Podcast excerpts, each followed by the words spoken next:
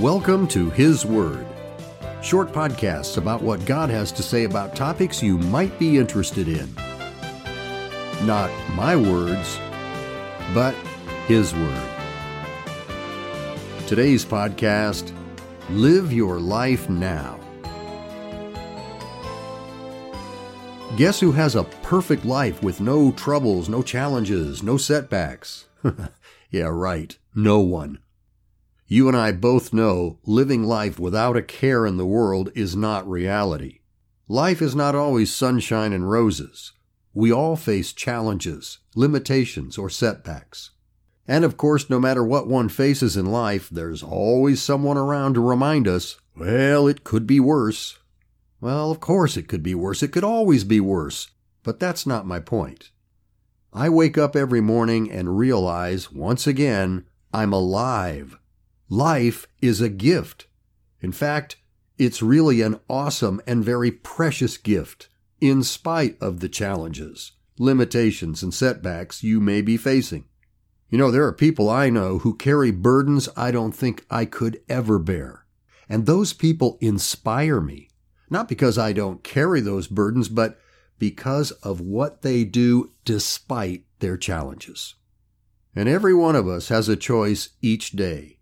Live the life you have today to the fullest, the best you can.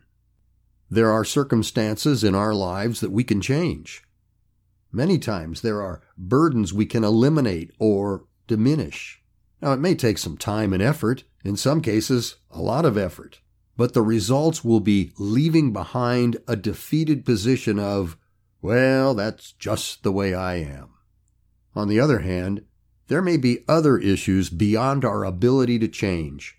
In those situations, we can do what His Word says to do go to God in prayer, looking for and expecting God's help and deliverance. And yet, life, even with limitations and struggles, is still life. You know, in his word, Solomon, in the book of Ecclesiastes, said, A living dog is better than a dead lion. Gee, that's pretty blunt, isn't it? Yes, but it's true.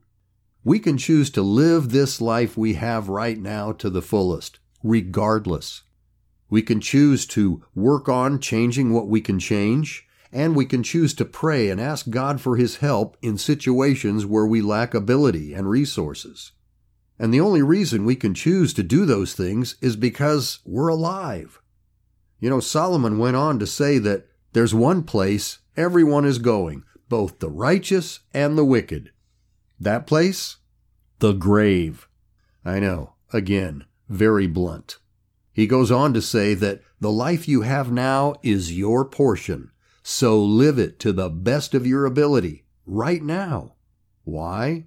Well, he continued to say, because when you die, there will be no work, no praise, no thinking, nothing when we get to the grave.